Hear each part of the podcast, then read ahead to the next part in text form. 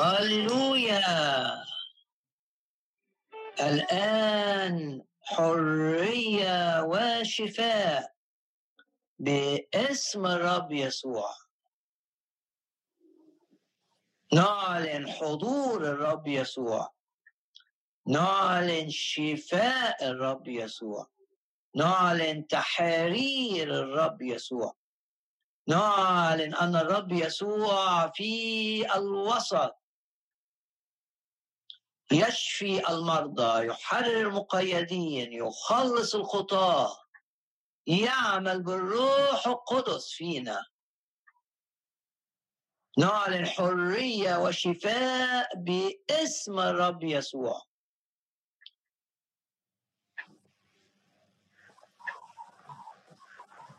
ونعلن إن الرب لا يزال يعمل بقوة. يعمل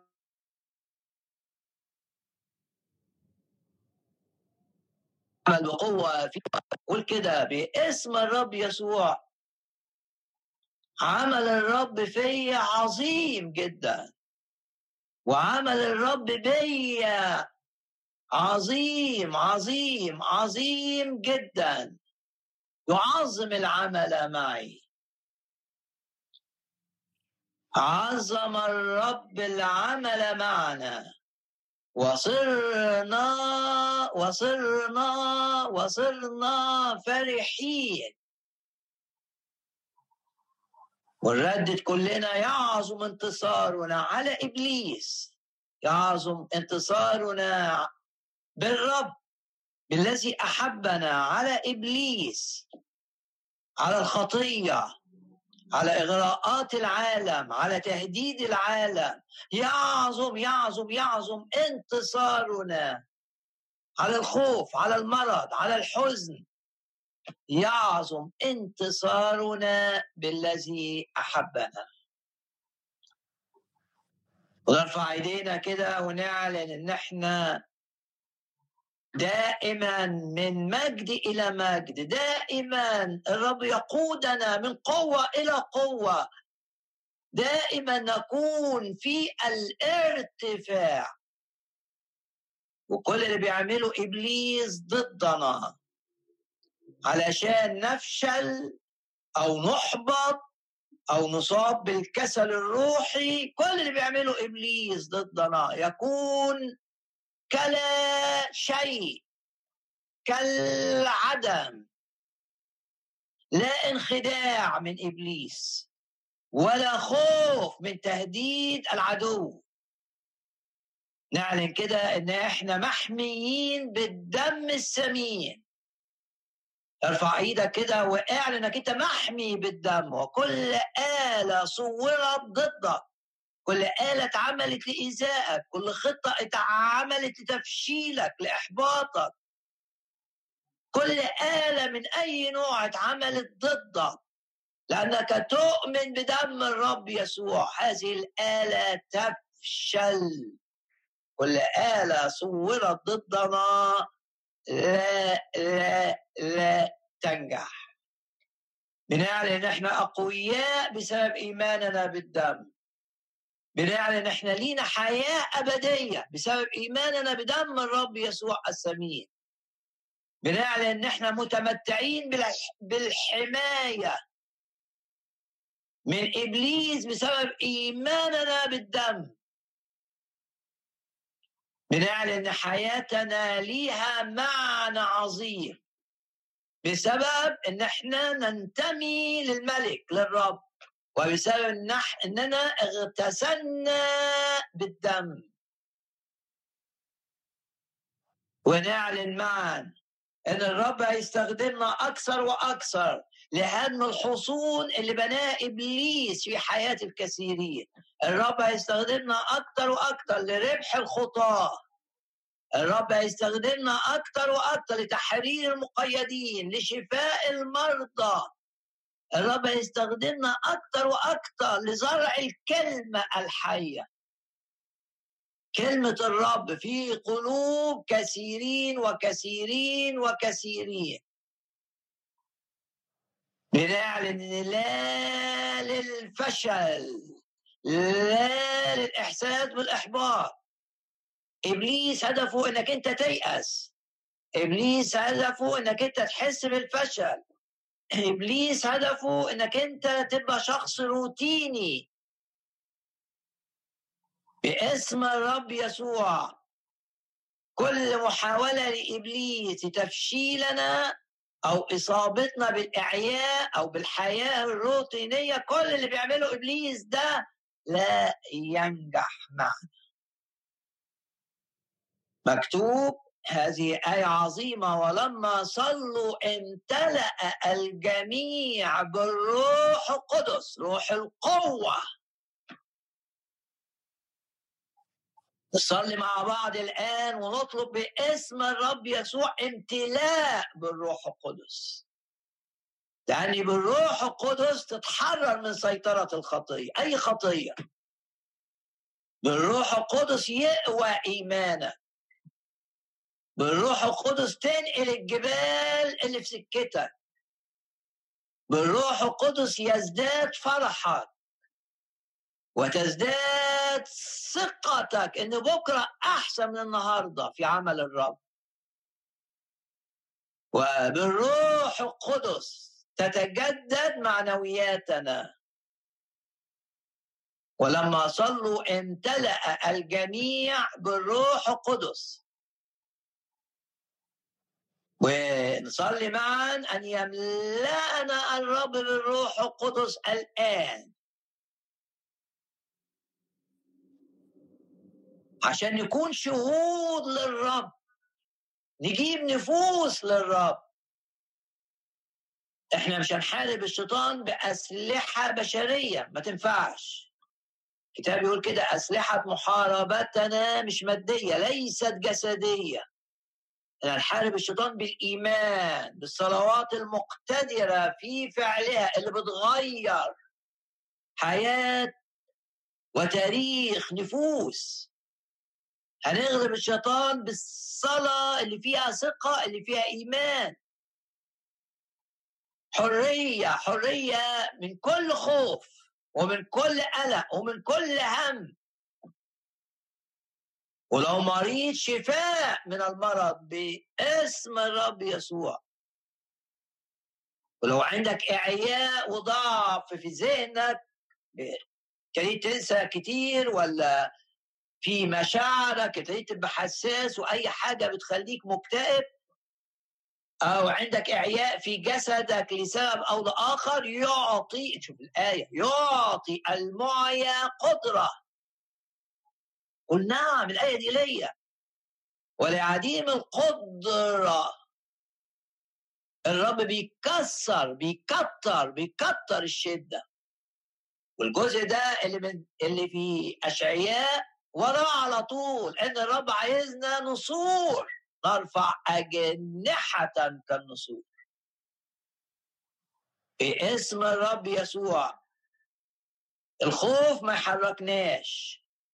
الإغراء العالمي ما يحركناش باسم الرب يسوع يبقى زي النسر اللي بيعلى فوق العاصفة وينتصر عليها.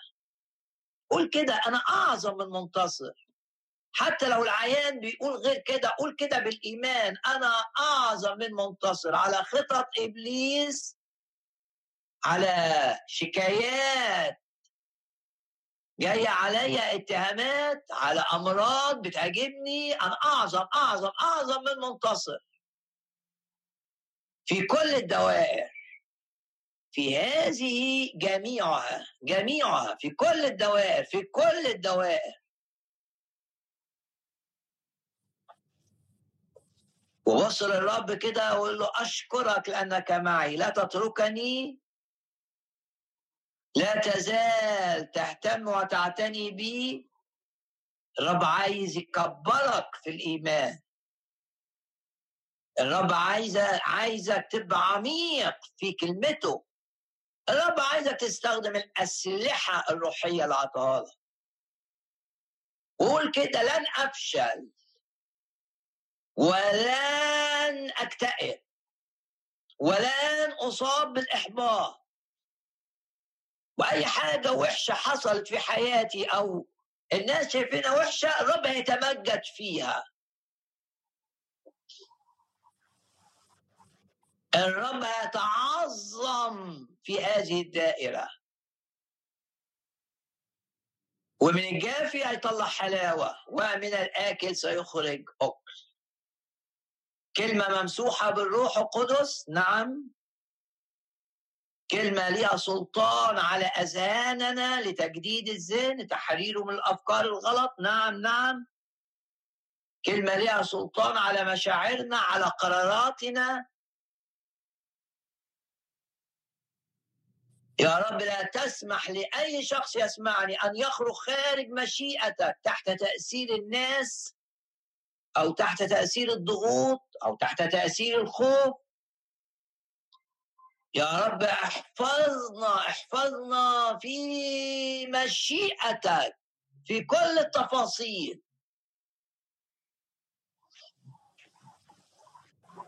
من سيفصلنا عن محبة الرب؟ كل يوم الروح القدس هيسكب فينا إحساس بأن الرب بيحبنا. وأن محبته العظيمة لنا لا تضعف.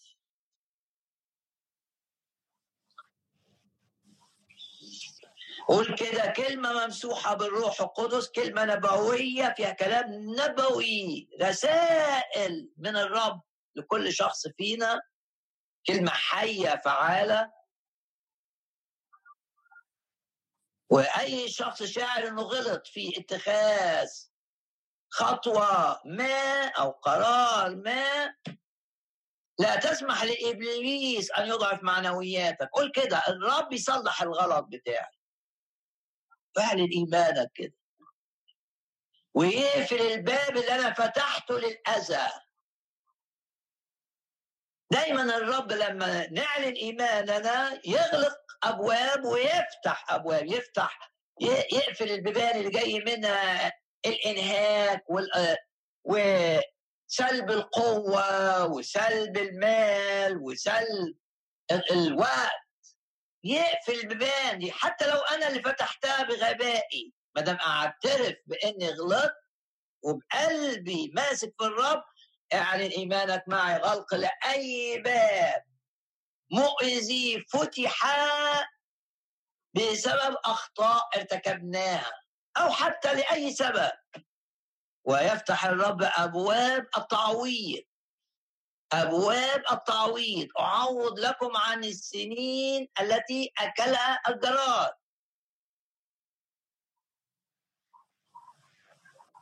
يعظم انتصارنا بالذي أحبنا. وثق أن مع الرب كل الأشياء بتشتغل لخيرك ولمجد الرب.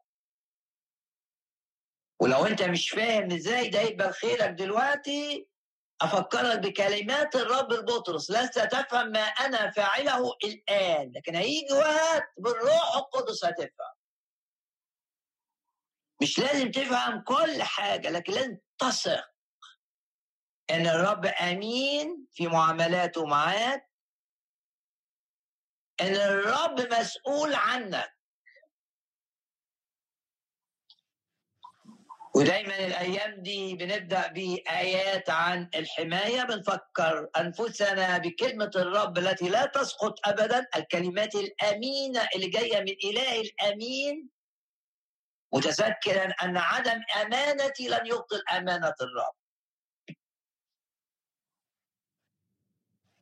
الكلمات الأمينة من الهي الأمين تمنا كتير في مزمور 91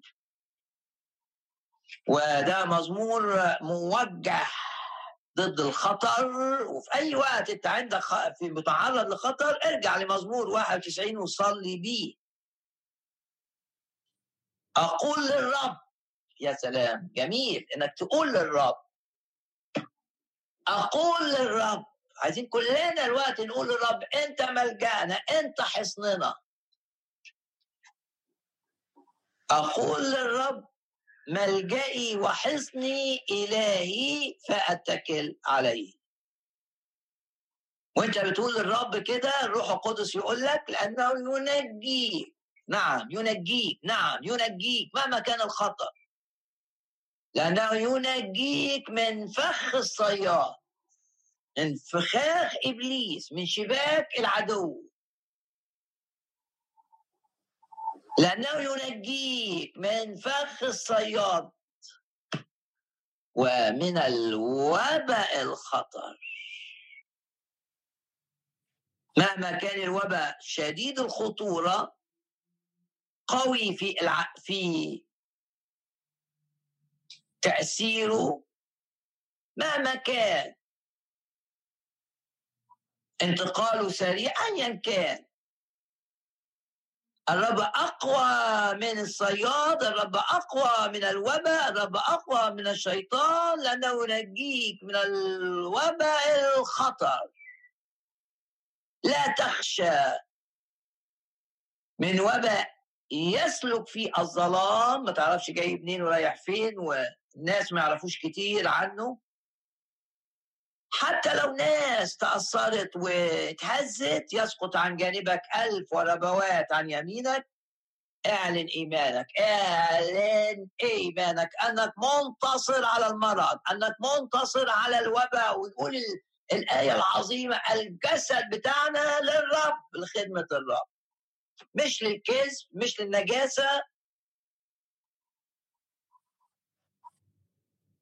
الجسد بتاعنا مش لخدمة الخطية مش لخدمة الشيطان الجسد بتاعنا لخدمة الرب. وكملت الآية والرب للجسد لحماية الجسد. نعم من طول الأيام. مزمور 91 من طول الأيام الرب يشبعنا ويكمل عدد أيامنا. ويفدي من الحفرة حفرة هنا مقصود بها حفرة الموت ويفدي من الحفرة زي ما بيقول المزمور ويفدي من الحفرة حياتنا. نعلن للناس الأخبار السارة إن مع الرب في الحياة الأفضل مع الرب في الحياة اللي ما فيهاش انحناء لهم ولا لخوف.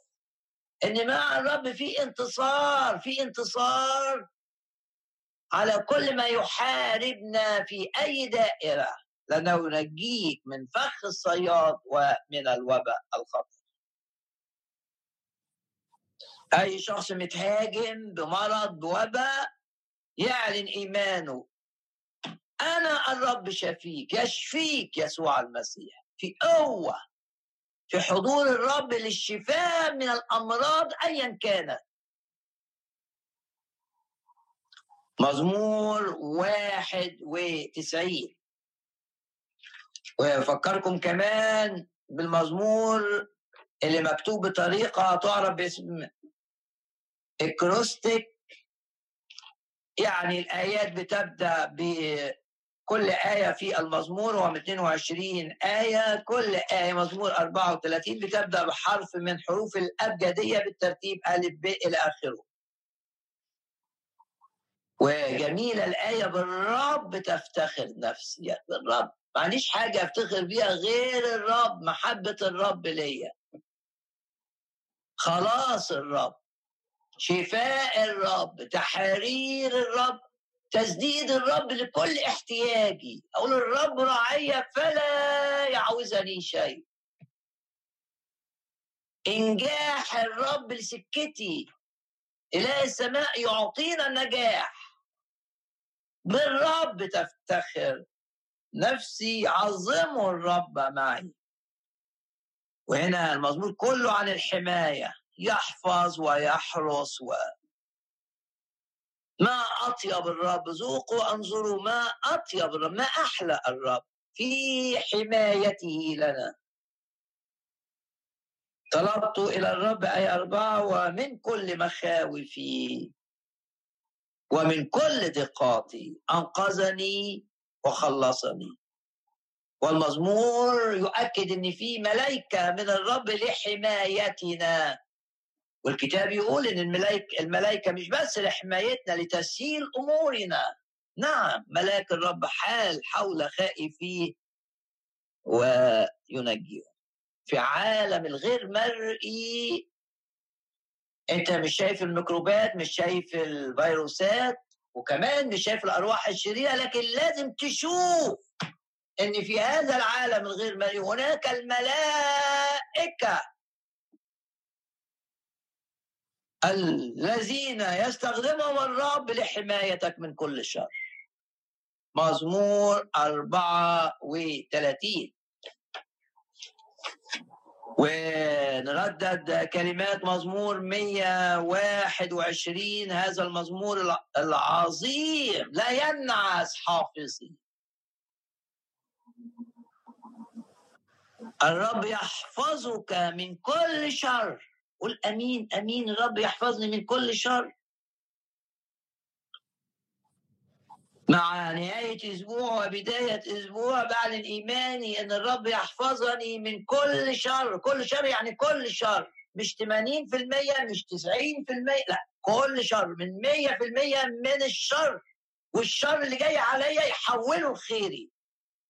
زي ما يوسف قال لإخواته أنتم قصدتم بي شرا خطه منكم دبرتوها انتهزتوا الفرصة كنت لوحدي مش مهم لكن خطتكم نجحت لوقت قليل وتحولت لخيري. ارفع إيدك كده واعلن إيمانك.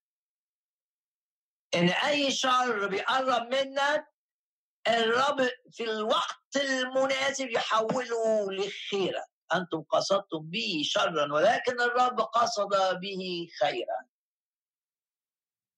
نجاح الخطط الشيطانية مؤقت مؤقت مؤقت. وقتي وقتي وقتي. وتلاقي الدنيا كده فجأة اتقلبت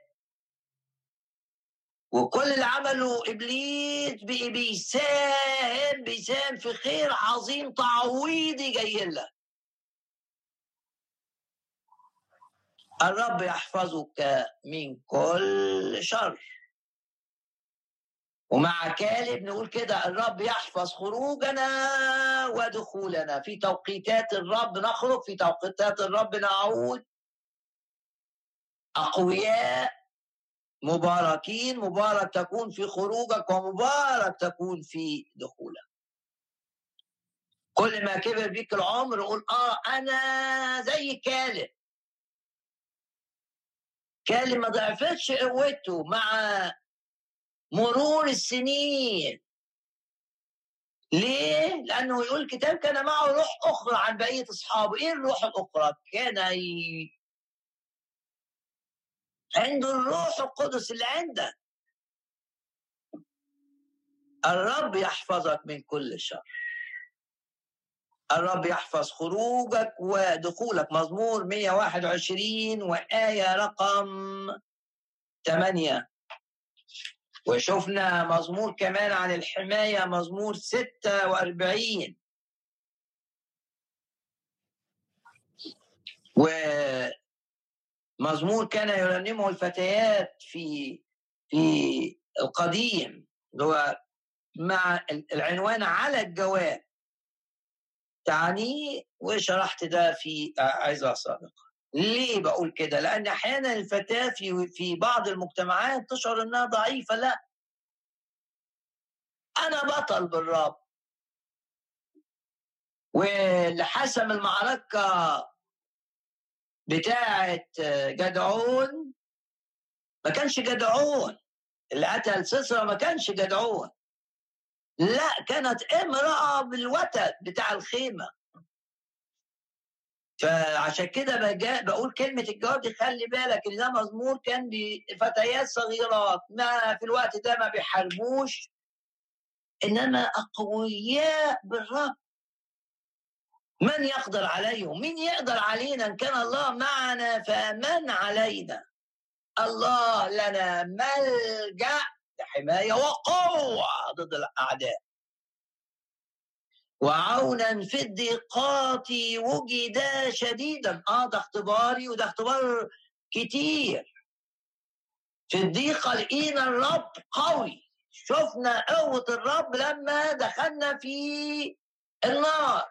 زي الثلاث فتية كده. إمتى شافوا الرب وامتى شافوهم ماشيين مع الرب في اتون النار اللي حموه سبع مرات لأنهم كانوا حاسين دول مش النار العادية اللي تقدر عليهم. بس انت ترد تقول ولا لحموه سبعة ولا عشرة ولا أي أنا بالرب أقوى من أي نار. الله لنا ملجأ وقوة. عونا في الضيقات وجد شديدا. ضيقة نفسية ضيقة صحية أيا أيا كان نوع ضيقة مالية. لا نخشى ولو تزحزحت الأرض. حتى لو لقينا الشر قوي وانقلبت الجبال إلى قلب البحار لا. عشان الرب في حياتنا عشان رب الجنود معنا. دي الآية اللي بتتكرر مرتين في هذا المزمور. رب الجنود معنا رب الجنود معنا. عنده جنود يستخدمها لأجلنا. ملائكة كثيرة رب الجنود معنا. هو قائد الجيش العظيم الذي يستخدمه لحمايتنا. وآية ثلاثة تعج يعني تزأر وتجيش. مياهها يعني حاجة مخيفة لما البحر تبقى موجته عالية قوي أمواج عالية والسفينة مش قادرة تتحكم في مسارها طب وإيه اللي يحصل معانا؟ آه. تعج وتجيش مياها. إيه اللي يحصل معايا لما الشيطان يخوفني كأن موجة جاية عليا ضخمة وعاصفة؟ أفكركم بمزمور 93 رفعت الأنهار يا رب. رفعت الأنهار صوتها. يعني المية جاية متدفقة هتغرقني وأنا ما عنديش قوة. بنفسي ما عنديش لكن الرب وقف معي وأنقذني من فم الأسد. بولس يقول كده. في مزمور 93 شوف الصلوة الجميلة. بقول يا رب الأنهار رفعت صوتها. ترفع انهار عجيجها اللي هي كلمة تعج يعني بتسهر بتعمل صوت رهيب. من أصوات مياه كثيرة من غمار أمواج البحر. أنا بصلي كده يقول له آه بقول له يا رب الدنيا الشيطان بيخوفني بيعمل حاجات تقلقني مش عارف أنام. صلي مزمور 93 الرب يملك على ظروفك. أول آية في مزمور 93 الرب قد ملك. والآية دي حتى تلاقيها في مزمورين تانيين. الرب قد ملك على ظروفي. وإيه النتيجة؟ يقول لك في العلا أقدر.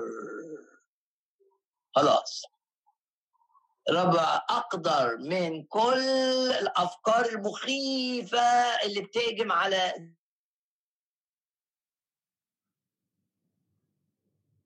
بالذي أحبنا. وللتشجيع أرى من أرمية أصحاح خمسين.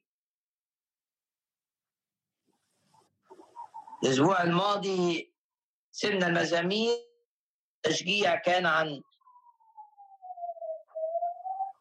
العبارة الهامة اللي قريناها في سيبنا العهد القديم ورحنا للعهد الجديد. أمين! هو الله إلهك أمين اعتمد على أمانته هيثبتك في كلام الإيمان في كلام الكرازة في كلام النهضة. وهيثبتك في كل عمل صالح. وهيحفظك من العدو الخصم إبليس. المية خمسين.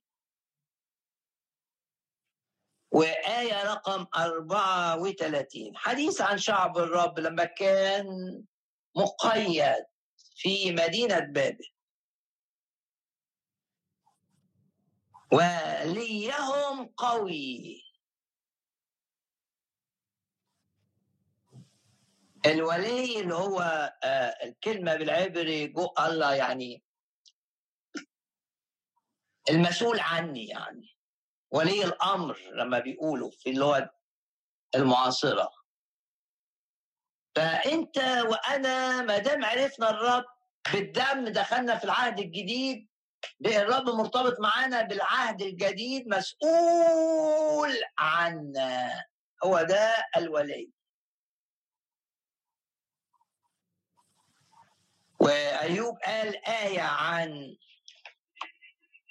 الرب آية آه، في سفر أيوب أصحاح 19 عايزين نردد الآيات دي معا؟ أيوب ما كانش كل اللي قاله كلام سلبي ويعبر عن اليأس لا. وسط الكلام اللي فيه يأس كان الروح بتاعته تشتغل ويطلع منه كلام عظيم. ده في وقت المحنة مياه كثيرة ما قدرتش تطفي اللي عمله الرب جواه. ولهذا وسط كلامه المتشائم ما كانش فاهم اللي بيحصل له كان مش فاهم الرب. إنما زي ما الترجمة وذا يذبحني سأظل واثقا فيه. دي من العبارات الهامة جدا. أيا كان التفسير أو المعنى ومن وسط كلامه الكتير بتلاقي كلام فيه إيمان طالع من جوه. أصل اللي الرب فيا لن يقدر إبليس أن يسلب آه ممكن زي الأسوار بتاعت آه أورشليم يجي عليها تراب كده لكن يجي نحاميه ويشيل التراب ويرمم الحتت. آه القديم طلع. وزي الفضة كده عليها شوية شوائب آه الرب يشيل الشوائب. سفر أيوب أصحاح 19 أما أنا فقد علمت أن ولي المسؤول عني حي. إيمان. رغم كل اللي بيحصل ده ليا أنا مش فاهمه ما كانش يعرف إن الشيطان ليه دور ما كانش يعرف أي حاجة. بس ما عملش زي ارميا لما قال للرب ابر أنت من أن أخاصمك. كان بيقع في تفكيره لكن جوه قوي قوي في الحقيقة روحه اللي لمسها الرب من قبل. أما أنا فقد علمت أن ولي حي. المسؤول عني ما ماتش. الرب لسه جالس على العرش. تقول كده لنفسك. ومخلصي لسه بيشفع فيا. عشان كده أقدر أتقدم إلى عرش النعمة ولاء المعونة ولاء التأييد ولاء النعمة عونا في حينه. علمت أن المسؤول عني حي. هنا بقى في أرمية أصحاح خمسين وليهم قوي. مسؤول عني قوي. رب الجنود اسمه. دول العارفون بأسماء الرب. انت تبقى عارف إيه أسماء الرب؟ إحد اسمائه الهامة جدا إن اسمه لقبه رب الجنود. عنده جنود يهيمن عليهم ويسخرهم لخيرا لانتصارا لو خادم لكي كل ما يفعله إبليس ضدك يكون كالعدم.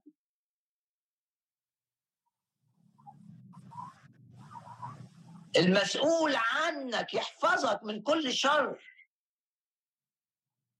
ولو حد خايف من سحر تخاف من سحر إزاي؟ لا عيافة ولا عرافة على شعب الرب اللي بيؤمنوا بالدم. وتقدر ترفع إيدك كده وتبطل كل اللي بيعملوه الصحراء ضدك وتبطل كل اللي بيعملوا الحسد ضدك.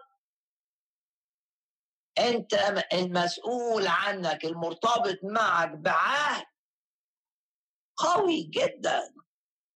وليهم قوي. رب الجنود اسمه. هو بقى اللي بيتبناك يقيم دعواهم. إيه بقى اللي هيعمل الولي ده؟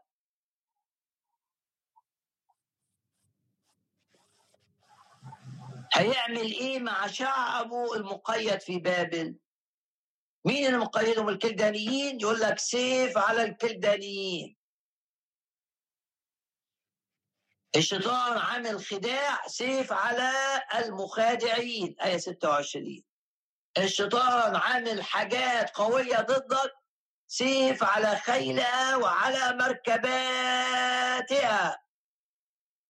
ناس بتستخدم الأموال بتاعتها بطريقة أو بأخرى لإيذائك أو تعطيل خدمتك.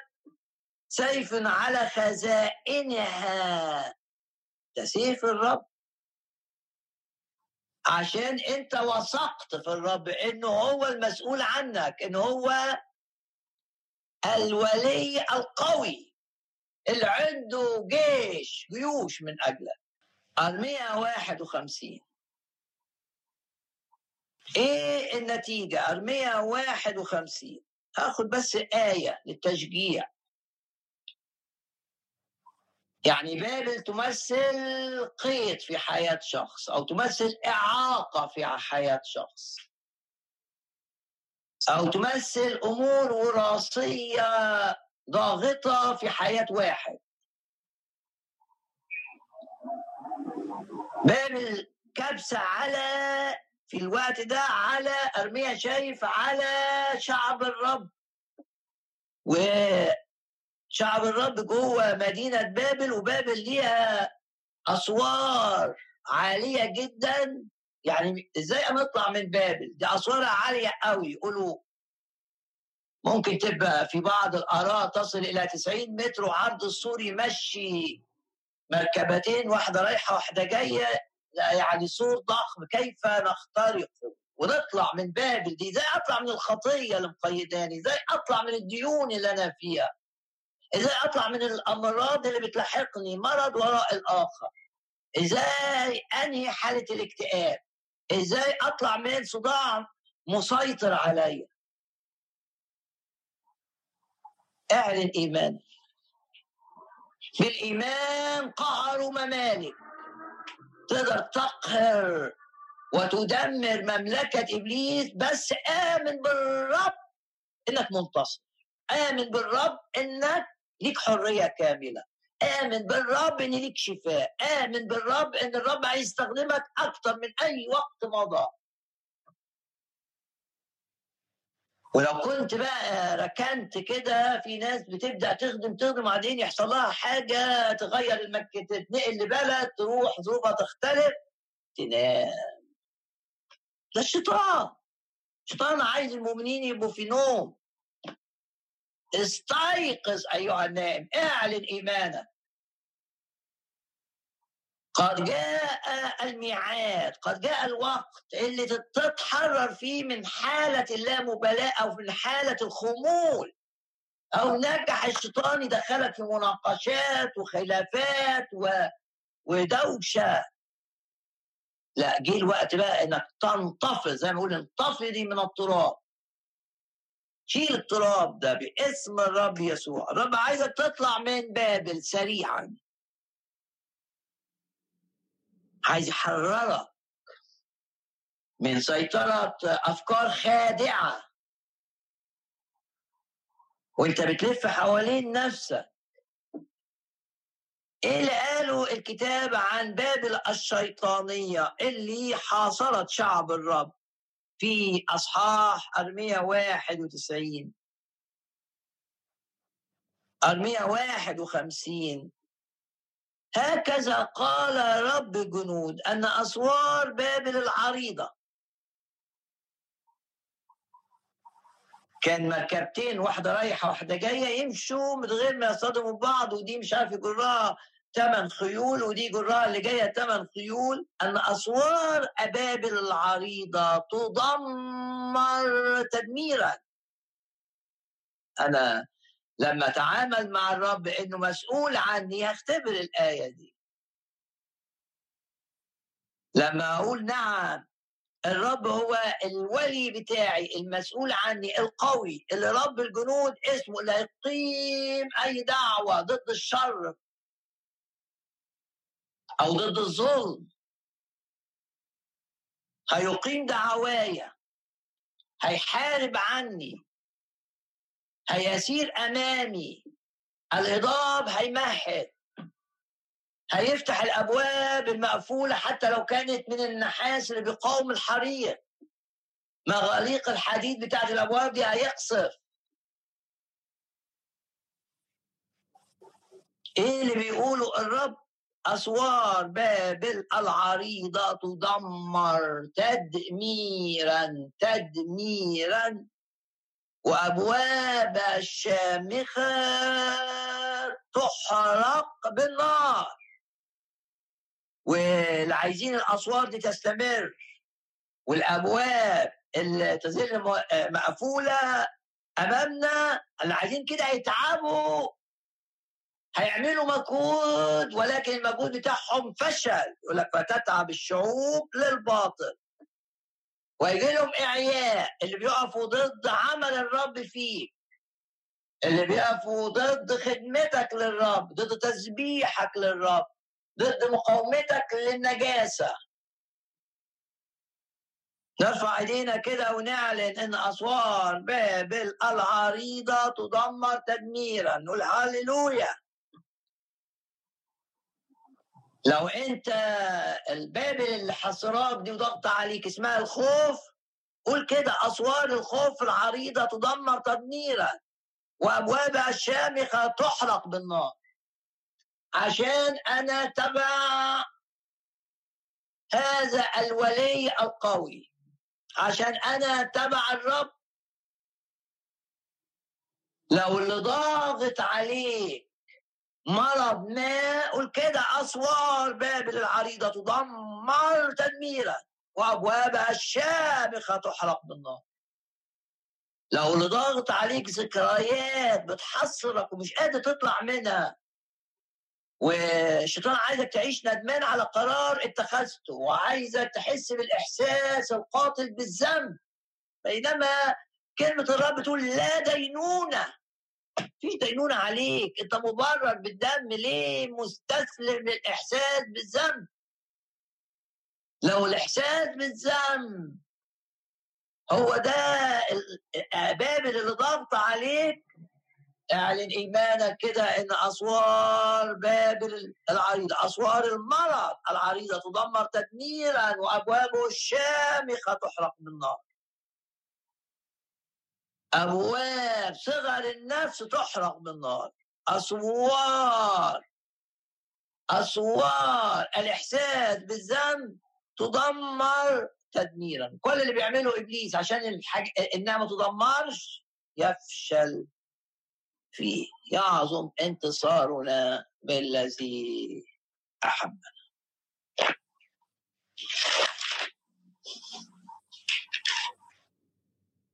سفر أعمال الرسل أصحاح 27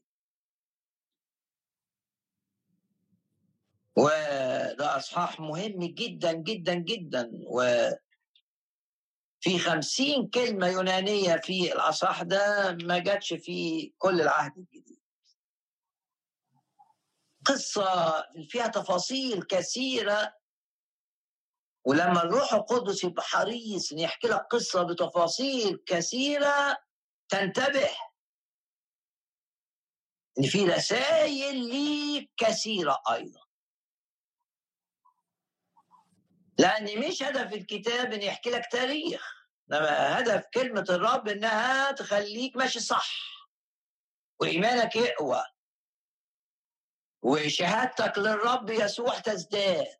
وخدمتك للرب تن... تبقى أعظم من أي وقت وتضحياتك من أجل الرب تبقى بفرح. كلمة حية وفعالة باسم الرب يسوع.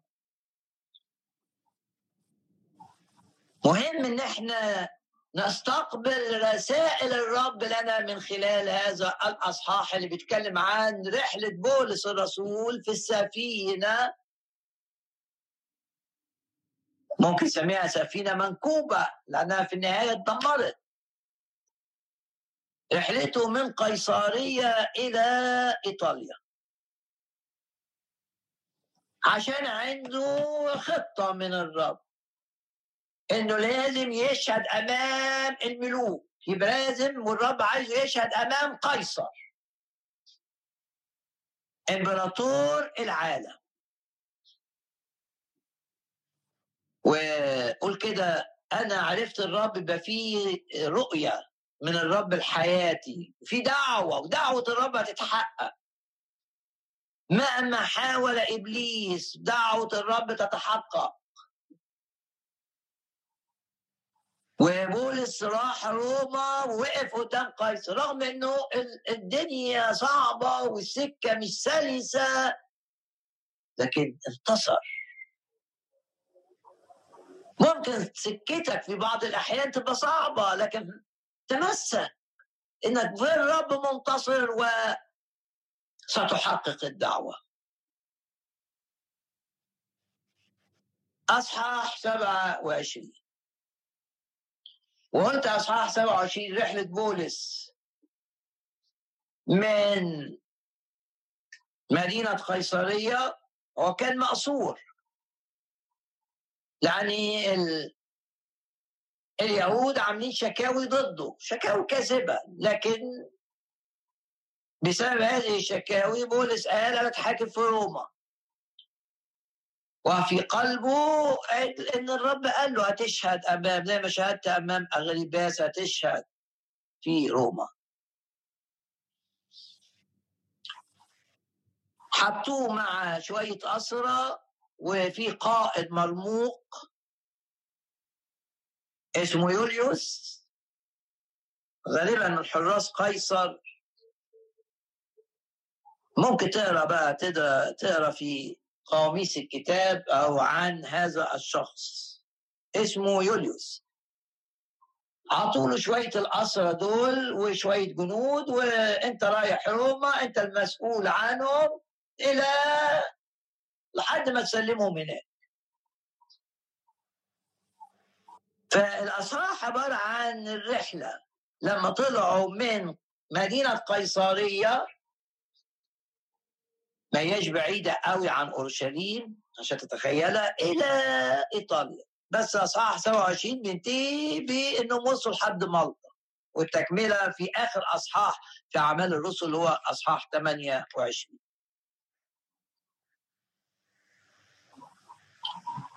غمض عينينا كده ونعلن إن مشيئة الرب في حياتنا هتنجح هتتحقق.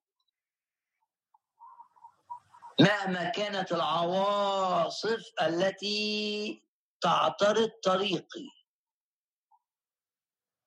ومهما كانت الظروف اللي أنا بعيش فيها مشيئة الرب هتتحقق وأنا مش هضعف. أنا كل يوم هسبق في الدعوة وأمتلئ بالروح وأصلي وأسبح وزي بولس في السجن ما ظنوا إنهم يحدوه لما يحطوه في السجن. في السجن فتح الأبواب وربح الراجل المكدوني. حافظ السجن مش هو بس هو وعيلته. باسم الرب يسوع يحدث معنا دائما.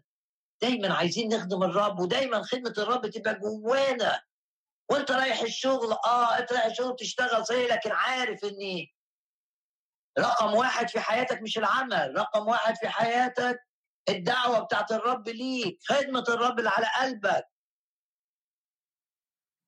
وده حاجة مش هتضعف أبدا. تعلن إيمانك كده وأنت رايح الشغل وإن شغلك ده أمر رقم اتنين. وبتتبارك في شغلك لأنك بتهتم بالدعوة بملكوت الله.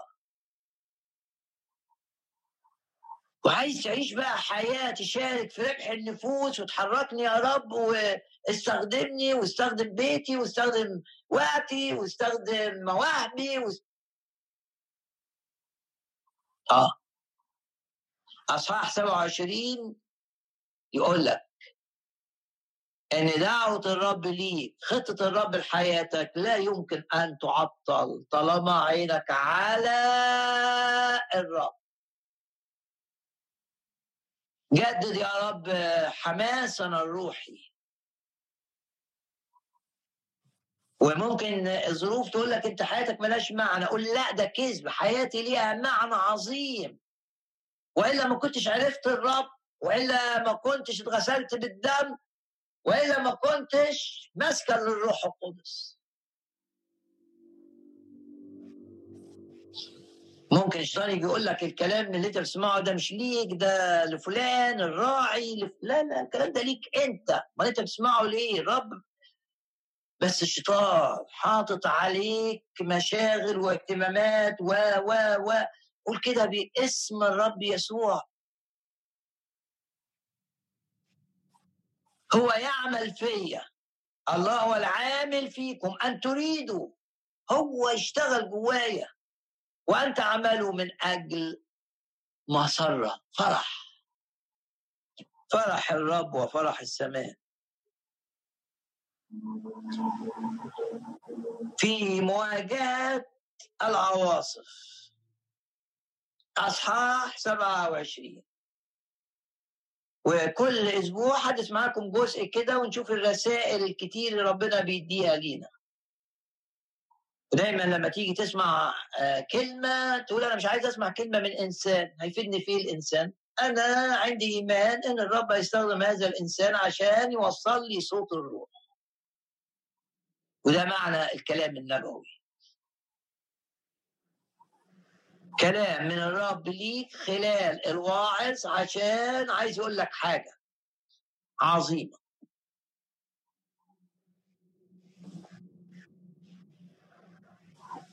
كان في أفكار كتير لكن لما استقر الرأي أن نسافر في البحر.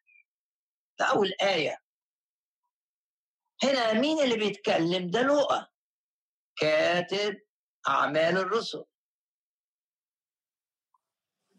لأنه بيقول أن ماشي فلما استقر الرأي أن يسافروا لا أن نسافر بالجمع يعني بيتكلم وحاطط نفسه ضمن اللي هيركبوا السفينة. طيب ده ده بولس هو الأسير. هو اللي, مخد... اللي عليه حراسة وفوق الحراس في قائد المئة. وهو رايح روما آه. لو قرر أن يسافر مع الرسول بولس.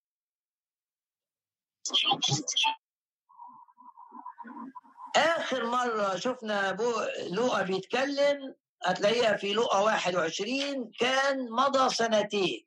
سنتين بولس بيتحاكم في قيصرية و آه آه والرومان الجنود الرومانيين حابسينه. ولوقا ما نعرفش عنه كان بيعمل إيه. إنما في الوقت ده بقى بعد سنتين رجع لوقا يتكلم. يبقى معناه إنه صمم يركب هذه السفينة وبتابع بولس بيحصل له إيه؟ هو ما اتسجنش ما اتقبضش عليه زي بولس. إنما قرر إنه يروح في السفينة مع بولس. وواحد تاني مؤمن من الخدام قرر زي لوقا أن يبقى معاه معاهم في السفينة.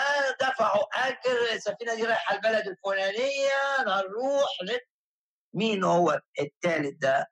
يبقى عندنا في السفينة في بولس وعندنا في لوقا اللي كتب إنجيل لوقا واللي كتب أعمال الرسل وعندنا الخادم اللي اسمه ار أرسترخوس. يبقى عندنا أرسترخوس وعندنا لوقا وعندنا بولس.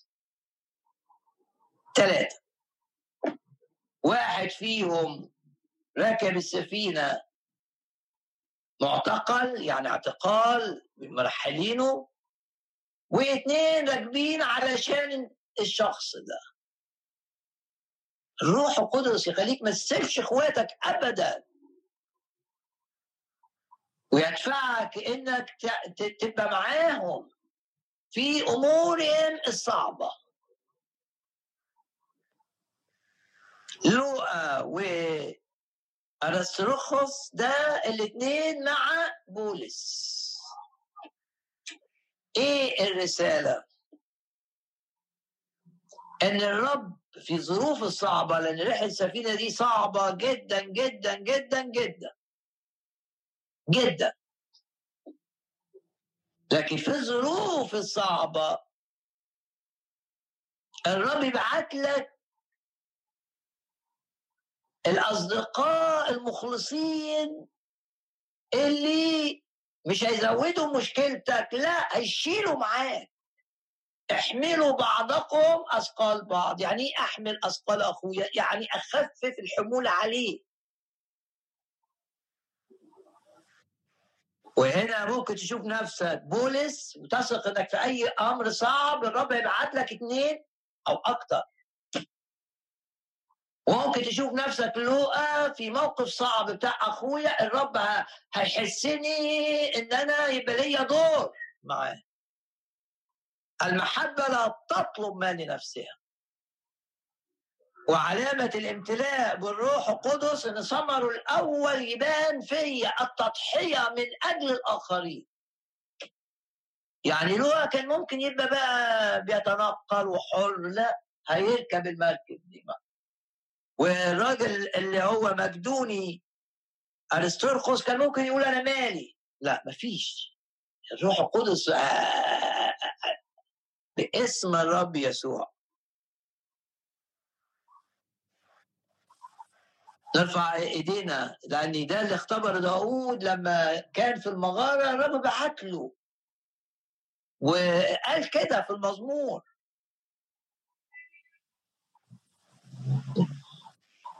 الرب يبعد لك يبعد عنك الناس المضرين ويقرب منك الناس يرفعوا إيمانك. ولما تصلي معاهم السماء تتفتح. حاجة حقيقية علاقات حقيقية من الرب. عايزين علاقات حقيقية من الرب. أكيد بولس لما يفكر في اللي حصل له في بداية الخدمة بتاعته هيقول آه الرب بعت لي الناس اللي غامرت بحياتها كان ممكن تتقتل. وبعت له بعد كده أكيلا وبرسكيلا كان ممكن يتقتلوا برضه بسبب إنهم احتضنوه في بيتهم. لكن في دمشق بعت له ناس عشان ينزلوه. من شرفة في أوضة ولا شقة في السور بتاع دمشق وينزلوه في حبال وكان حاطط نفسه في معطف زبالة ضخم عشان يهرب لأن حاكم مدينة قرر إنه يقتله. أكيد لما يفتكر ده يقول شوف الرب بعت لي اللي غمروا بحياتهم اللي إيديهم تعبت أكيد وهم ماسكين الحبال اللي فيها الزبالة وفيها بولس عشان يهرب بره دمشق.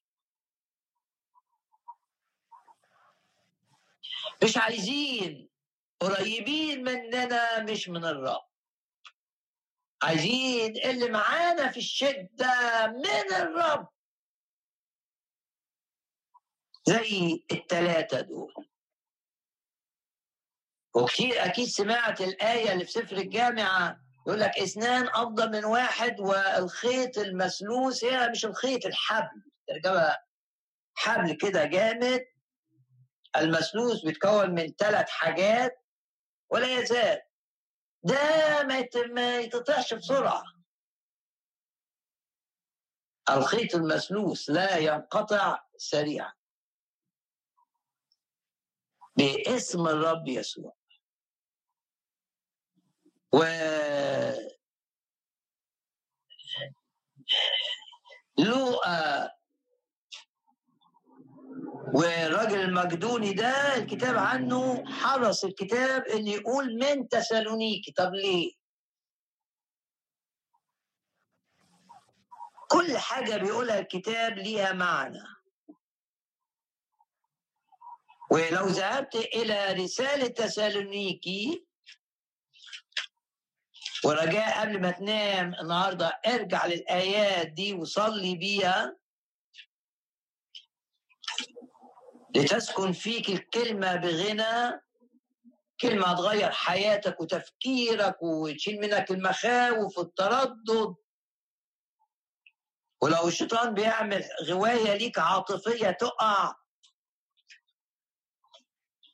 ولو الشيطان مليك بحيل بشرية عشان تطلع من موقف معين تأثير الشيطان على تفكيرك يقع. ارجع للآيات. إيه اللي قاله بولس عن المؤمنين في مدينة تسالونيكي اللي منهم الراجل ده أرسطرخس إيه اللي قاله؟ قال كده بولس في آية 8 الأصحاح الأول لأنه أيوة لأنه من قبلكم قد أذيعت كلمة الرب. مش في الحتة ولا المدينة بتاعتكم بس ولا المقاطعة بتاعت المدينة بتاعتكم بس لا والمقاطعة اللي جنبيكم كمان. ليس في مقدونية وأخائية يعني مع مقدونية بأخائية الحتة اللي في جنوب اليونان. بل في كل مكان أيضا قد زاع إيمانكم. يعني أنتوا سبب في إن الناس اللي في المنطقة سمعوا الكلمة. وفي المنطقة اللي جنبينا اخائيه سمعوا الكلمة. مش بس في الحتة دي ده أنتوا في أي حتة بتتحركوا بتحركوا معاكم الكلمة ومعاكم الكرازة الذين قالوا الذين تشتتوا قالوا مبشرين بالكلمة. هذا واحد يبقى اللي الرب بعته مع بولس شخص. شخص عايز يموت من أجل يسوع. مش أي حد كان ينفع يبقى مع بولس في هذه الرحلة. ولما تقرأ عنه في أعمال الرسل أصحاح 19 تلاقيه آه ده ده قبل كده اتبهدل لما كان مع بولس على ما أعتقد في مدينة أفسس اتقبض عليه وحتى لما راح روما برضه اتقبض عليه. بقى هو عايز حياته تبقى لمجد الرب ايا كان الثمن. إنه يستحق. زي ما قال بولس من أجلك مش من أجل مش من أجلنا من أجلك نمات طول النهار. قد حسبنا مثل غنم للذبح. بس عشانك يا رب. نشتم فنبارك. يفترى علينا رد فعل إيه؟ اخدم أكتر فناقص ده عمل الروح القدس. باسم الرب يسوع نختبر التجمعات دي. ثلاثة معا من الرب. يصلوا مع بعض كل أسبوع كل يوم. وبيشوفوا الشياطين بترتعب وتهرب والحصون بتقع. أسلحة محاربتنا قادرة على هدم الحصون. مش مشغولين الثلاثة بتفاهات وأمور اجتماعية طاغية. لا كل حاجة ليها وقتها لكن الروح. مش بيسمحوا لحاجة تحصل في حياتهم تعطل نار الروح القدس. ثلاثة يبقى أول حاجة أو أول رسالة التجمعات التي من الرب. بولس كان محتاج لوقا. بكل تأكيد وإلا ما كانش لوقا يبقى في السفينة دي معاه ومش كان محتاج لوقا بس وكان محتاج الراجل المجدوني ده الخادم ده. لازم تقبل إنك أنت محتاج للمؤمنين اللي يبعتهم لك الرب.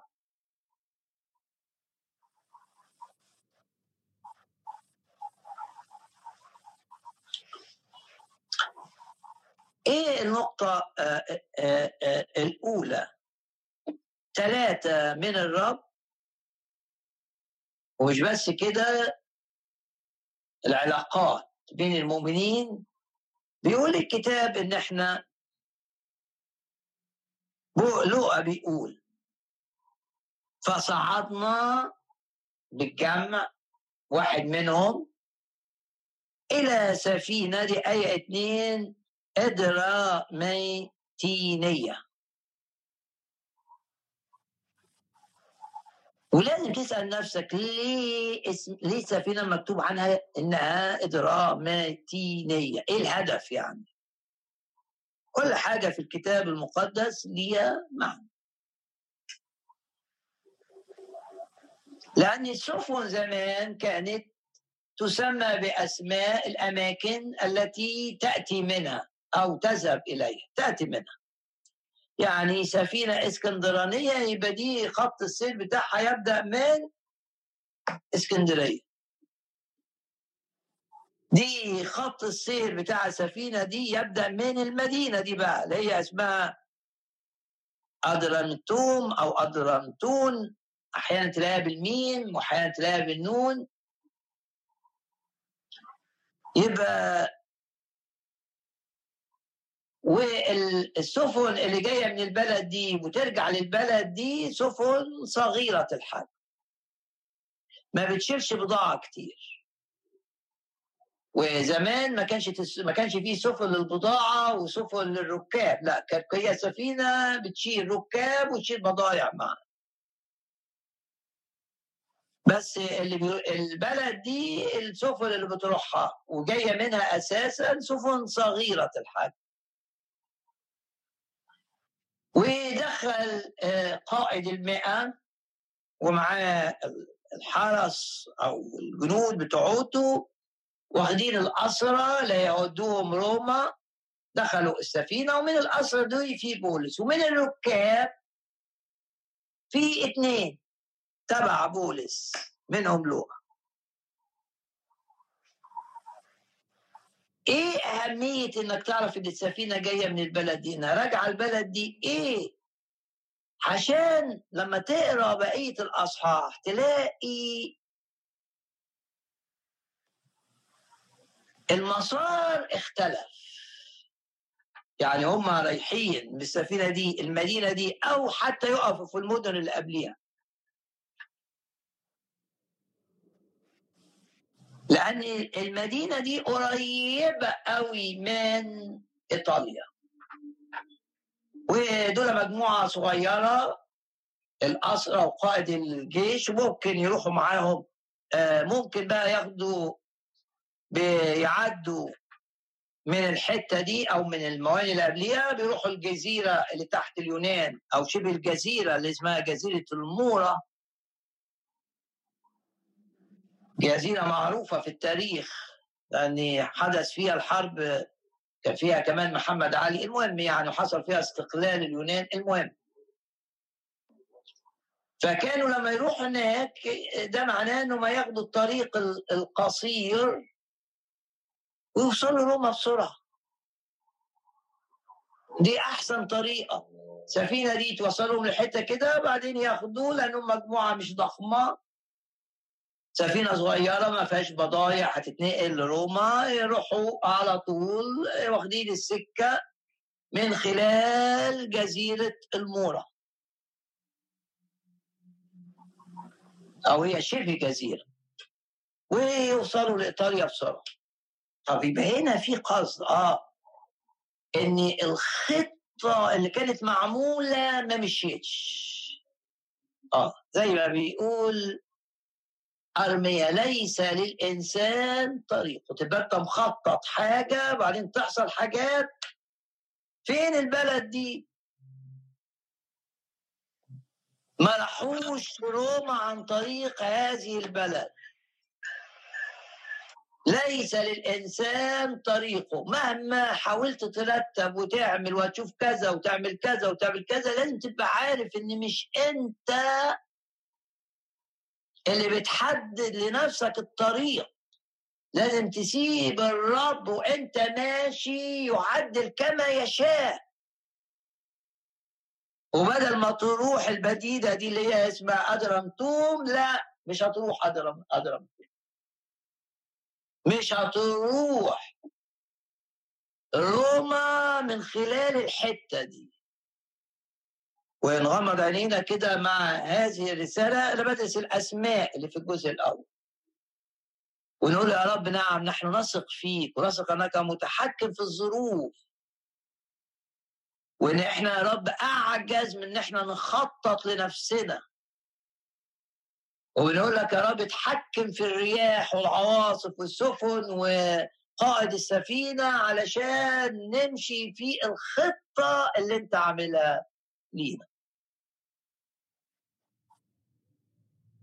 عندك امتحان عندك مقابلة مهمة تقول أنا أموري مش في إيدي اللي هيمتحني ولا أموري في إيدي اللي هيقابلني أنا أموري في إيد الرب. وليس للإنسان طريق وأنا من الخر من الخرفان الأغبياء اللي ما أعرفش أمشي لوحدي أنا عايز الراعي الصالح دائما يقول. يعني الاسم ده يوري لك العجز البشري. يبقوا مخططين حاجات وتحصل حاجات تغير كل حاجة.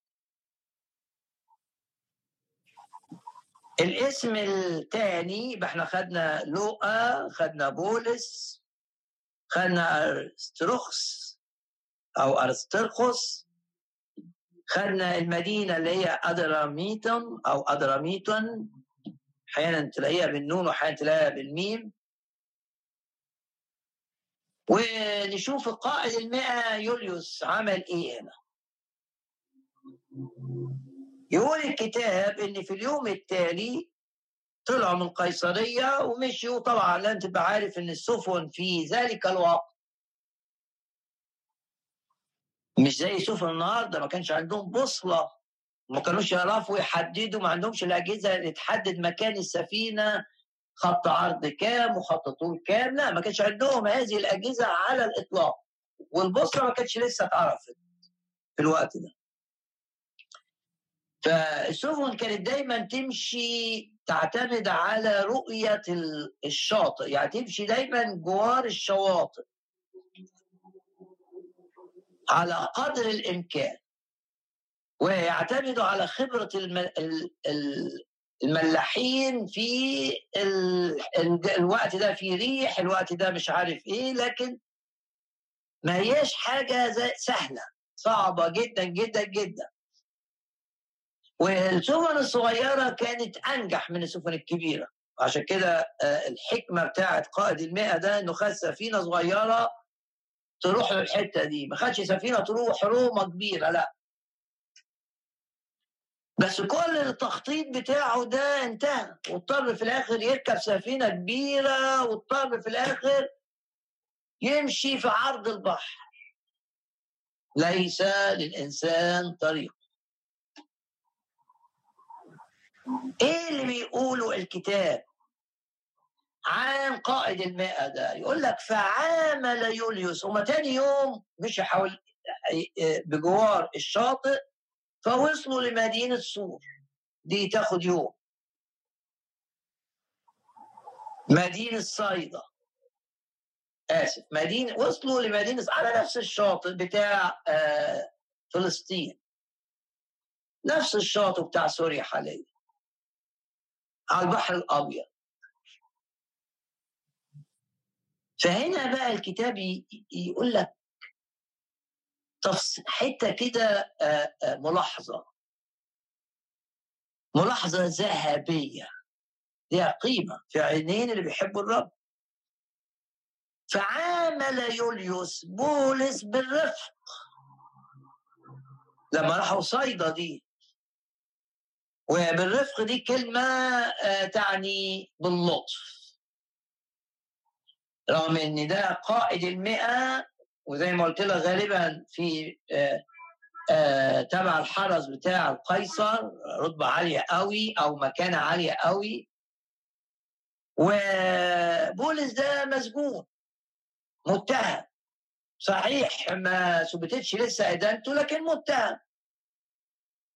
وفي حارس مسؤول عنه. لو بولس هرب في الحكم الروماني يتقتل الحارس. قوانين الرومان مشددة جدا.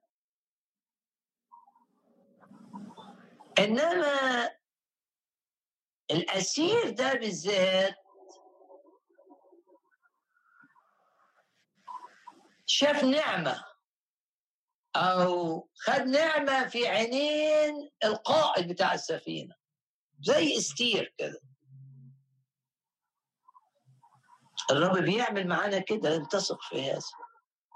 يعني دول أكيد ما عرفوش بعض. وأول مرة نقرأ عن اسمه يوليوس ده. إنما ما تعاملش بكبرياء وأنا. إنما تعامل مع بولس باللطف. يبقى بولس في حاجة مش طبيعية.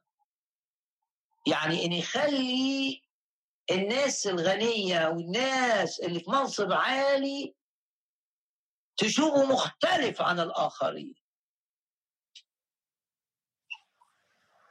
باسم الرب يسوع. يبقى دايما عندنا شهادة. مش يقول لك كده لما يجي يختاروا ليدر لكنيسة لازم يبقى عنده شهادة من المؤمنين يقول لك لا مش من المؤمنين بس. من الذين هم من الخارج. من الناس اللي بيشتغلوا معاه. من القادة بتوعته الملحدين اللي ما يعرفوش الرب. ده عشان الكنيسة تبقى مطمئنة. إن يبقى ليه شهادة. ترى ده في رسالة تيموساوس الأولى. ليه شهادة من الناس غير المؤمنة. إنه مؤيد. هل أنت بتبان مؤيد أمام غير المؤمنين؟ مؤيد بالرب. فيك حاجة ما عندهمش؟ إيه اللي يخلي يوليوس ده يعامل بولس باللطف؟ إيه اللي خلاه يقول لك فعامل يوليوس بولس باللطف أو بالرفق وأذن أن يذهب إلى أصدقائه اللي في هذه المدينة؟ مؤمنين يعني بس في نظر الراجل ده دول أصدقاء بولس واكيد استخدم التعبير اللي يفهمه. أنا عايز أشوف أصدقائي. أن يذهب إلى أصدقائه عامله بلطف انت آه مسموح لك تروح واكيد طبعا الحارس راح معاه. ويشوف أصدقائك وأصدقاء بولس اهتموا ببولس. يمكن ما لقيش الاهتمام ده وهو طالع من قيصرية. الرب إلى التعويض لو ما لقيتش الاهتمام اللي انت محتاجه في مدينة قيصرية بعدها بيوم تلاقي الاهتمام اللي انت محتاجه في مدينة صيدا والرب يستخدم يوليوس والرب يستخدم فلان المدير و... آه. انت لازم تمتلئ بهذا الإيمان طول ما انت ماشي تخدم الرب لازم تبقى عارف إن يوليوس ده زي الغراب ده وثني مش مهم. زي الغراب اللي كان بيجيب الطعام اللحمة صباحا ومساء لازم تبقى شايف كده. ان يوليوس ده مش ضدك. ان يوليوس ده الخير. ليه؟ بمساعدتك الرب استخدم يوليوس عشان بولس يروح لأصحابه عشان أصحابه يعتنوا بيه. ليحصل على عناية منهم والكلمة عناية منهم دي تعني إنه هيدوا له احتياجات السفر. محتاج إيه للرحلة دي؟ طبعا ترتيب الرحلة كان بسيط. هيروحوا للمدينة اللي اللي جاية منها السفينة لأن هي طبيعي أو قبليها وبعدين ياخدوا السكة المختصرة من خلال شبه جزيرة المورا اللي هي الحتة اللي تحت كده اليونان. اللي الجزء اللي فيها اللي فوق يسموه إخائية. فعطوا له كل اللي هو محتاجه في هذه الرحلة. باسم الرب يسوع. في أي مكان تذهب فيه لخدمة الرب الرب يستخدم يوليوس من أجلك والرب يوجد لك المؤمنين الأصدقاء اللي يشوفوك أخ ليهم في المسيح. ويبقوا تعضيد بالصلاة وتعضيد هنا التعضيد مش صلاة بس ده تعضيد أكيد عملوا له تعضيد نفسي. شجعوه. أكيد عاملين له تعضيد روحي يصلوا معاه. وأكيد زي ما بتقول الآية عملوا له تعضيد مادي. في مدينة يبقى مدينة صيدا دي مهمة في الرحلة دي.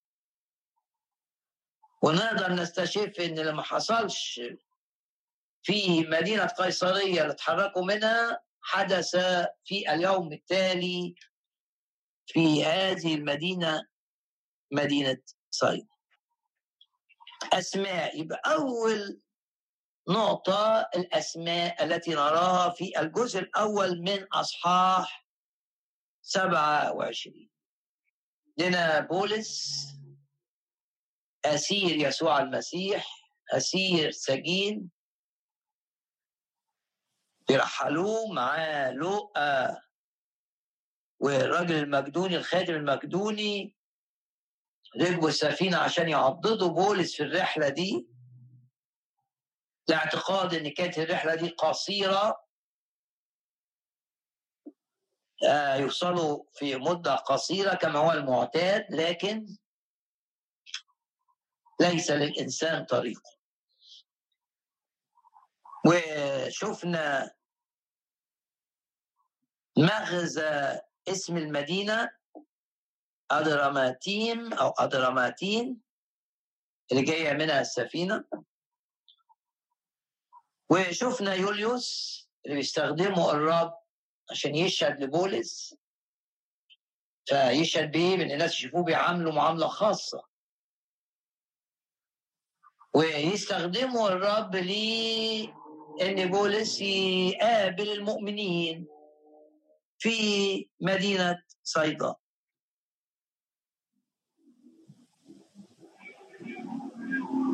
إيه الأمر الثاني؟ بالأمر الأول الأسماء. الأمر الثاني و الرياح. سفينة صغيرة دي تعرضت لإيه؟ في آية أربعة أولا لما جم يروحوا أدرم تيم دي الحتة اللي جت منها السفينة لقيوا الدنيا مش مش سالكة. وما مشوش في الطريق المباشر واضطروا زي ما بيقول لك هنا إنهم سافرنا في البحر من تحت قبرص لأن الرياح كانت مضادة. يبقى أحيانا الرياح تبقى غير متوقعة كانت مضادة. ونتيجة إن الرياح مضادة السكة طولت في الحتة دي. ومشيوا شمال شمال جزيرة قبرص. لفوا كده عملوا زي هلال كده. ليه؟ لأن الحتة اللي كانوا ماشيين فيها في الأول دي ما نفعتش يكملوا فيها لأن الرياح كانت مضادة. يبقى أول نوع من الرياح الرياح اللي تجبرك على تغيير المسار. بولس واللي معاه الاثنين الحبل القوي دول ثلاثة مع بعض. اتغير المسار وطول. تبقى انت معتقد انك هتقدم كذا وكذا وكذا يجي لك شغل كذا تلاقي لا الأمور ما مشيتش كده. اعلن ايمانك ان الرب يتحكم في الظروف ويتحكم في الأشخاص وثمر الروح القدس هيبان فيك في الوقت. بولس ما جالوش إحباط. نتيجة كل العوامل اللي شافها في هذه الرحلة الغريبة. اولا في البداية. الرياح كانت مضادة. بنيجي نخدم نلاقي حاجات مضادة. ده ده يزيدنا إيه؟ يزيدنا إصرار إن إحنا نلف تاني على السور. هنقعد نلف لغاية السور ما يقع. عشان عارفين الرب عشان فاهمين الكلمة. نعلن إيماننا فيش رياح مضاده تقدر أن تنقصنا في الحماس لعبادة الرب وخدمة الرب. فيش حاجة أبدا. فيش حاجة أبدا تخليني أتراجع إلى الوراء وزي الراجل ده اللي كان من أبطال داود وليه ان كل الناس اللي معاه رجعت لورا أول ما هجم الأعداء وقف وحارب وقال ده حق خدناه من إيد الرب إزاي؟ إزاي يفقد؟ آه باسم الرب يسوع. مع الرياح المضادة يزداد حماسنا ويزداد تكريسنا ويزداد عطاءنا ويزداد فرحنا ويزداد ويقوى إيماننا. مش مهم نمشي شمال قبرص الطريق الطويل ولا جنوب قبرص الطريق المباشر. المهم إن رايح روما المهم إن الرب يستخدمني. ويعظم العمل معي. لأن الرياح كانت إيه؟ كانت مضاد يبقى أول حاجة عندنا الأسماء ليها رسائل بتاع مقدونيا ده جاي من حتة كنيسة كده مشتعلة. بتنشر فلما مع بولس آه عايزين البحارة دول يعرفوا الرب عايزين مشتعل. باسم الرب يسوع تبقى كنايسنا مشتعلة واللي بينتموا لاجتماعاتنا نار القداسة لا تنطفئ ونار الغيرة الروحية لا تنطفئ. ونار الحماس خدمة الرب لا تنطفئ جاي من الحتة دي. تسالونيكي يجي منها كده. وإيه؟ بيخدموا هم حاسين إن الرب جاي دلوقتي. عندهم هذا الإحساس عشان كده عندهم إحساس إن مفيش وقت. وعايزين نخدم الرب ونجيب ناس واكلنا تزيد قبل ما الرب يجي. إحنا منتظرينه. آه واحد منهم ده ينفع يبقى مع بولس. وينفع إن الروح القدس يستخدمه لتعضيد بولس. زي هارون لما كان رافع إيديه كده محتاج واحد. هينزل إيده واحد يرفع له إيده. ينزل إيده الشمال يرفع له إيده. لوقا وارسطرخس اللي من المدينة دي ليهم دور باسم الرب يسوع. لو انت قريب لخادم يبقى ليك دور في صلاتك في إيمانك في صلاتك بتعمل فرق. لأن الرياح كانت إيه؟ مضادة. يبقى عندنا رياح مضادة وبعدين عندنا رياح مش بتساعد يقول لك ولم تمكننا الريح أكثر.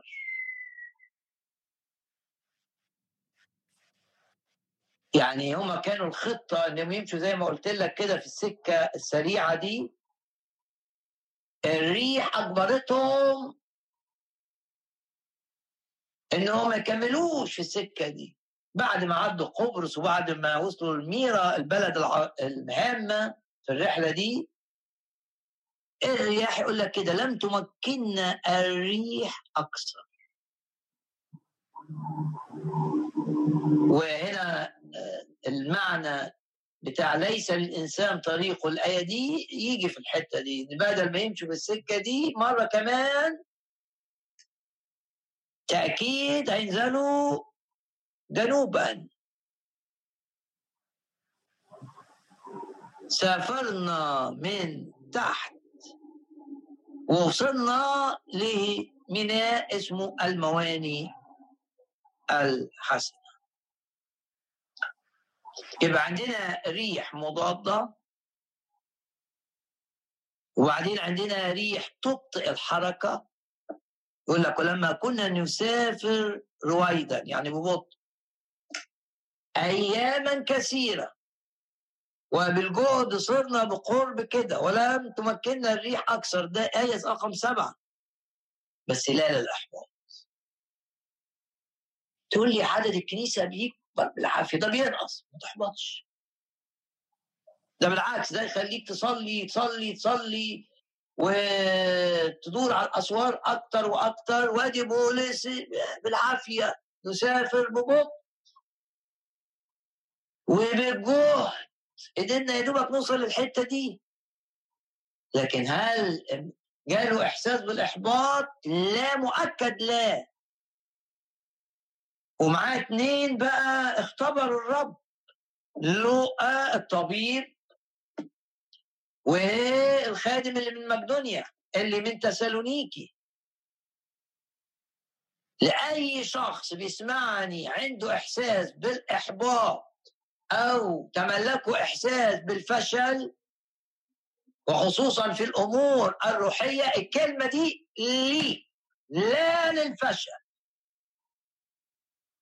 الله لم يعطينا روح الفشل. خلاص أنا ما خدتش من الرب ما حطش جوايا روح فشل عشان أستسلم للفشل. يعظم انتصاري.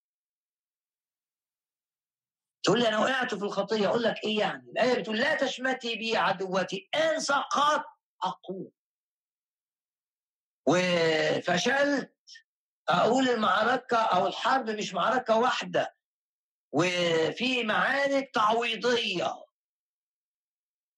والفشل يتحول إلى نجاح باسم الرب يسوع. والرياح المضادة أو الرياح اللي بتخليني أمشي ببطء مش هتوصل جوه قلبي وتجعلني محبط أو تجعلني فاشل. لا أفشل لأن الرب ولي حي. رب الجنود اسمه.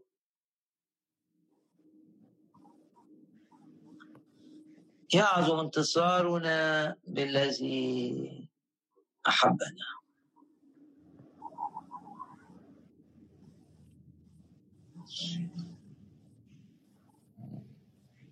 في هذه جميعها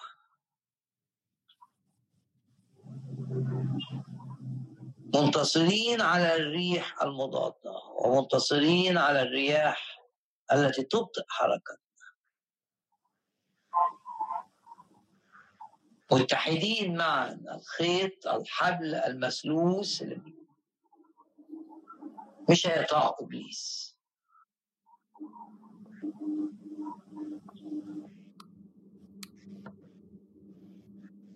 سنكون دائما سفينة منتصرة. لأن الرب في العلا أكبر. الله لنا ملجأ وقوة. عونا في الضيقات وجد شديدا. الرب هي هيوريني لوقا. وهيوريني أرسترخس وهنصعد السفينة معا.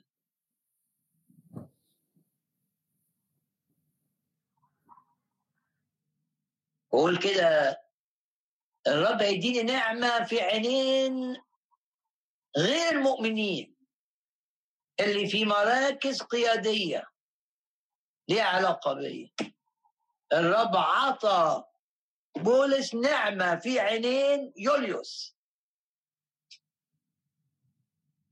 الرب هيمتعني بصداقات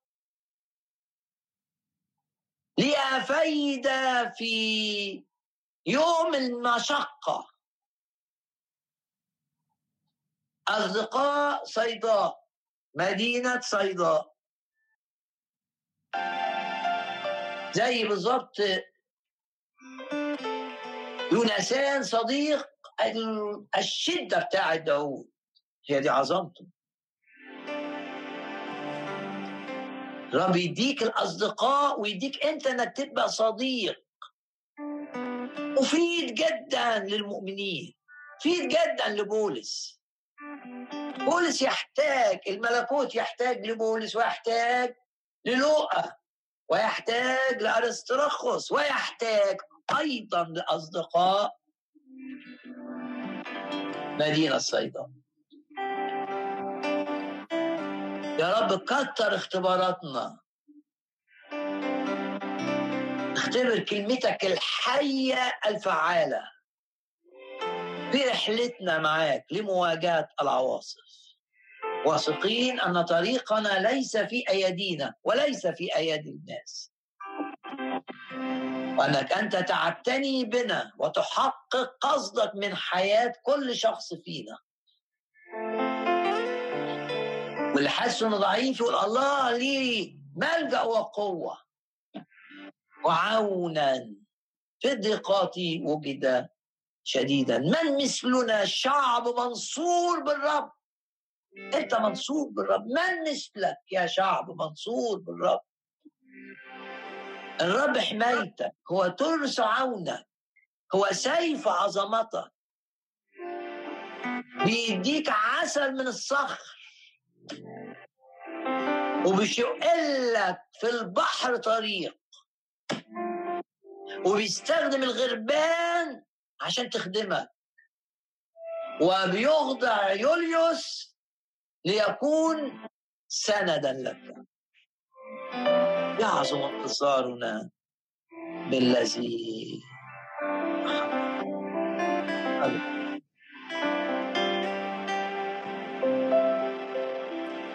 寒。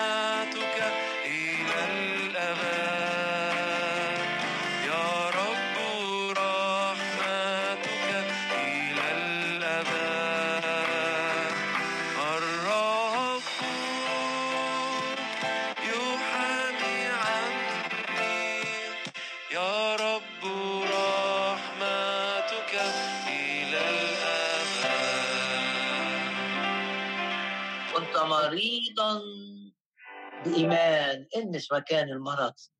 استقبل الشفاء الإلهي. باسم الرب يسوع.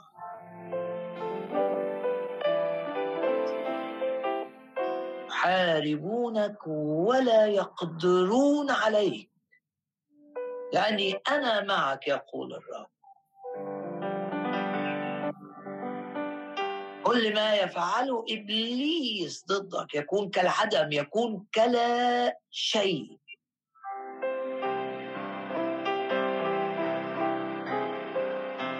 لا تضربك الشمس بالنهار ولا القمر بالليل.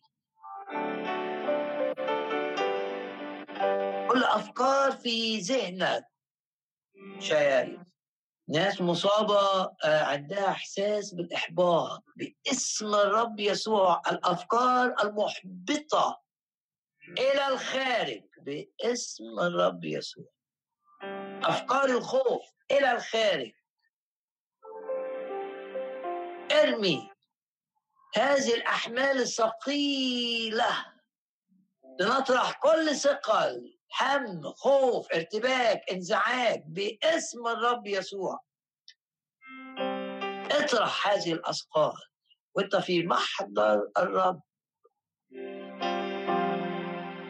روح المعزي المشجع يرفع يرفع يرفع يرفع جدا معنويات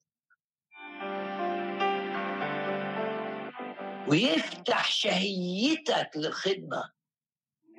ولربح النفوس.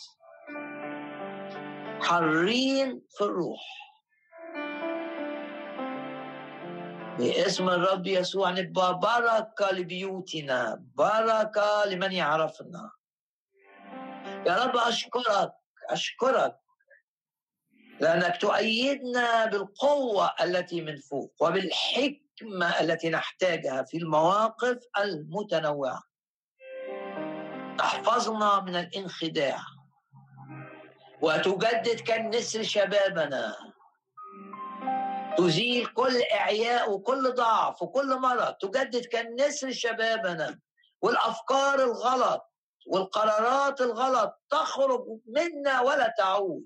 كل ما يحدث كل ما يخرب في داخل تفكيرنا مشاعرنا علاقاتنا خدمتنا كالوعد منك يخرجون وباسم الرب يسوع لا يعودون. المرض يخرج ولا يعود باسم الرب يسوع. هادموك ومخربوك يا أورشليم منك يخرجون وباسم الرب يتباعد يتباعد يتباعد يتباعد يتباعد مبتلعوك يتباعد مبتلعوك. أي شيء يبتلع الطاقة الروحية أو الحماس الروحي أو القداسة أو النقاوة أو الوداعه يتباعد مبتلعوك يا أورشليم. عظم الرب العمل معنا. يجدد كالنسر شبابنا ويكمل عدد أيامنا. ويهيمن على يوليوس ويهيمن على كل الذين هم في منصب واللي في إيديهم القرارات. من أجل الأبواب المفتوحة في وقت الرب.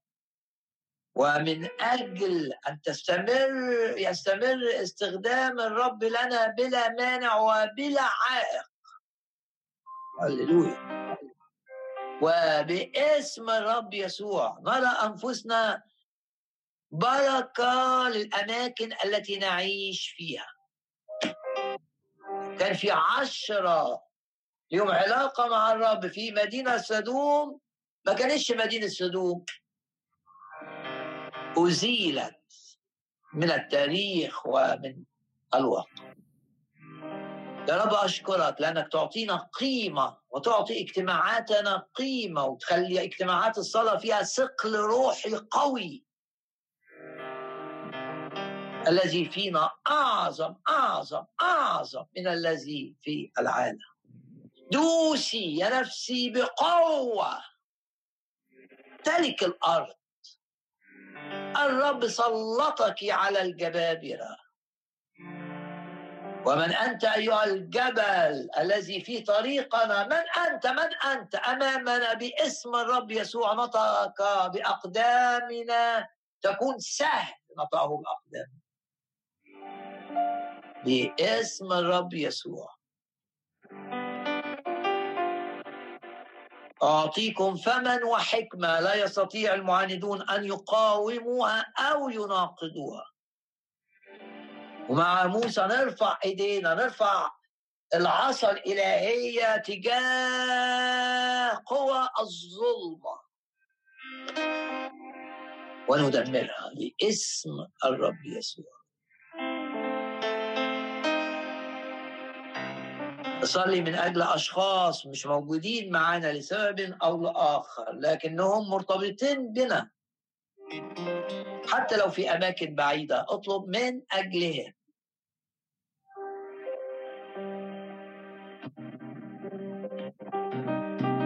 ونعلن إيماننا أن الرب يدينا أسبوع مليان أخبار سارة كل شخص فيه ده في الدائرة اللي هو فيها وفي اتجاه الأمور التي يواجهها بارك يا نفس الرب ولا تنسي كل حسناته. الذي يغفر جميع ذنوبك الذي يشفي كل أمراضك بلا استثناء.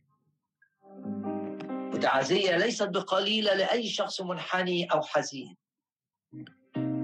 باسم الرب يسوع. الرب يضع كلامه في أفواهنا. سهام في يدك أيها الجبار. لن تضعف خدمتنا. لن يضعف تأثيرنا. باسم الرب يسوع. من قوة إلى قوة. هللويا. أباركك أيها الرب وأعظمك. تحفظنا من كل شر في كل